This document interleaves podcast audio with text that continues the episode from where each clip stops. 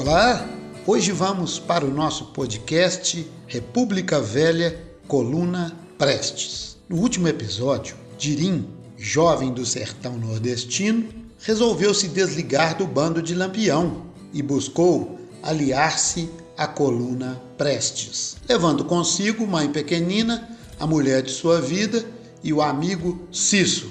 Dirim almejava o sucesso da coluna Prestes. Acreditava que poderiam dar um alento ao povo sofrido do Nordeste, oprimido pela fome e sede. E também venceriam o governo central, governo esse que só favorecia os ricos, deixando os pobres somente na esperança de dias melhores. Depois de muito procurarem o famoso Luiz Carlos Prestes e seus companheiros, ficaram sabendo que estavam em fuga do exército brasileiro, já saindo do território nacional, passado pela Bolívia, estacionado na Argentina. Que viagem magnífica fizeram os três pelo sul do Brasil. Oio de vidro e Cisso se fartavam de churrasco. Mãe pequenina, assustada com a mudança de clima, andava às voltas para encontrar uma bota de couro e um poncho gaúcho para se proteger do frio. A paisagem era deslumbrante. O pampa gaúcho da campanha se mostrava plano, de muito vento, com vegetação entre 10 e 50 centímetros de altura e muito, muito gado pastando. Tão logo se avistaram na Argentina, o trio pôde constatar que Luiz Carlos Prestes era um homem de estatura baixa, barbudo, na faixa de 30 anos, naquele 1929. Contou a eles que era militar e que se juntou à coluna paulista para formarem juntos a coluna Prestes. Andaram por três estados brasileiros, perfazendo 25 mil quilômetros entre 1925 a 1927, levando aos brasileiros do mais longínquo rincão a esperança de fazerem reformas políticas e sociais. Combatiam o governo do presidente Arthur Bernardes e relatou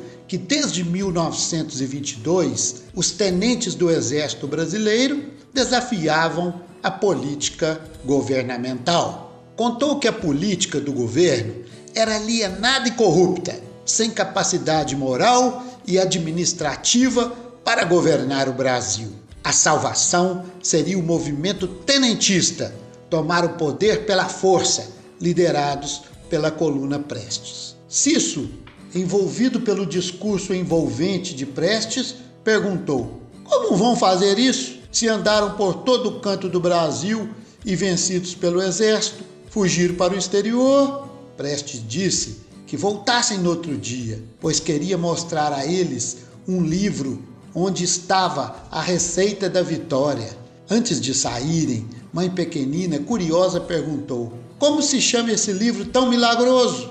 Prestes respondeu: O Capital, escrito por Marx e Engels. Esperando outro dia para conhecer o que dizia o livro O Capital, foram descansar. Cisso estava encucado, pensando como poderia haver algo que mudasse a situação que sempre existiu: ricos explorando pobres, patrão explorando empregado, donos das indústrias explorando os operários, que também eram chamados de proletariado. Prestes, no outro dia, explicou que Marx e Engels desenvolveram um raciocínio chamado de materialismo histórico. Oxi, que diabo é isso? perguntou mãe pequenina.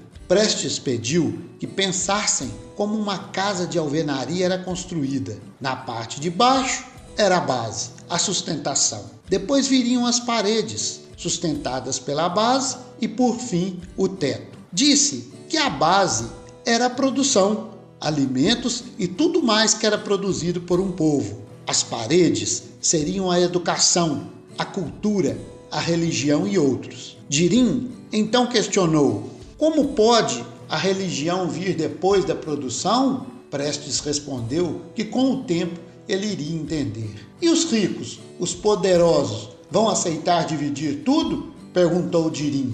Prestes respondeu que seria pela luta armada, luta de classes. Tudo que um tivesse, o outro trabalhador também teria. Luiz Carlos Prestes ainda colocou um ponto na conversa que deixou o trio intrigado. Ele perguntou: Vocês acham que o salário de um operário em uma fábrica corresponderia ao tanto de horas trabalhadas? Dirim disse que não, que se considerasse todas as horas trabalhadas, o operário deveria ganhar bem mais. Prestes então disse que aquilo era um roubo do patrão frente ao empregado. Essa diferença entre o que o operário ganhava e o que deveria ganhar se chamava mais-valia. Mãe pequenina, esperta, de um salto gritou: Já me falaram sobre isso. É comunismo. Põe fogo na igreja, come as criancinhas. Prestes balançou negativamente a cabeça,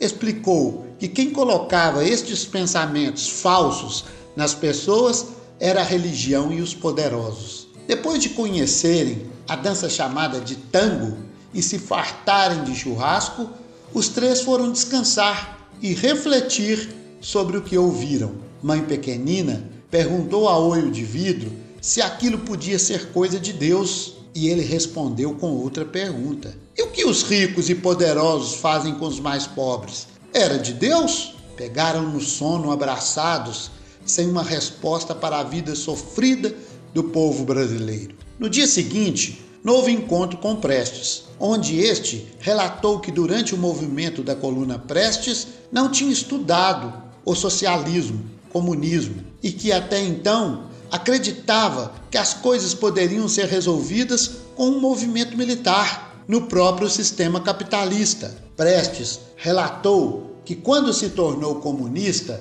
seus companheiros da coluna Prestes, Dias Lopes, Miguel Costa, Siqueira Campos, João Alberto Lins de Barros, Cordeiro de Farias e Djalma Dutra saíram em debandada para o lado de outro revolucionário. Mais uma vez, o trio, Olho de Vidro, Mãe Pequenina e Cisso, chegaram à conclusão que aquela forma de combater os poderosos não estava certa. A Igreja Católica e Padim Padre Cícero não aprovariam.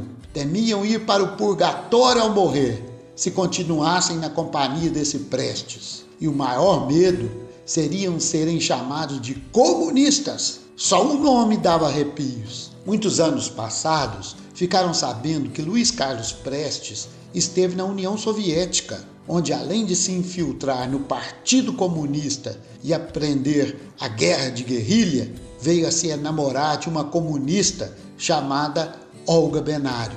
Prestes e Olga vieram ao Brasil em 1935, tentando tomar o poder e implantar aqui o comunismo. Não deu certo o plano e foram presos. Prestes ficou preso no Brasil e Olga, que era alemã, foi entregue para os nazistas, já grávida de uma filha de Luiz Carlos Prestes. Quem comandava o Brasil nessa época era o revolucionário que tomou o poder em 1930, Getúlio Vargas. Prestes foi solto em 1945, mas Olga Benário, alguns meses após dar à luz a filha dela com Prestes, foi morta pelos nazistas de Adolf Hitler em um campo de concentração.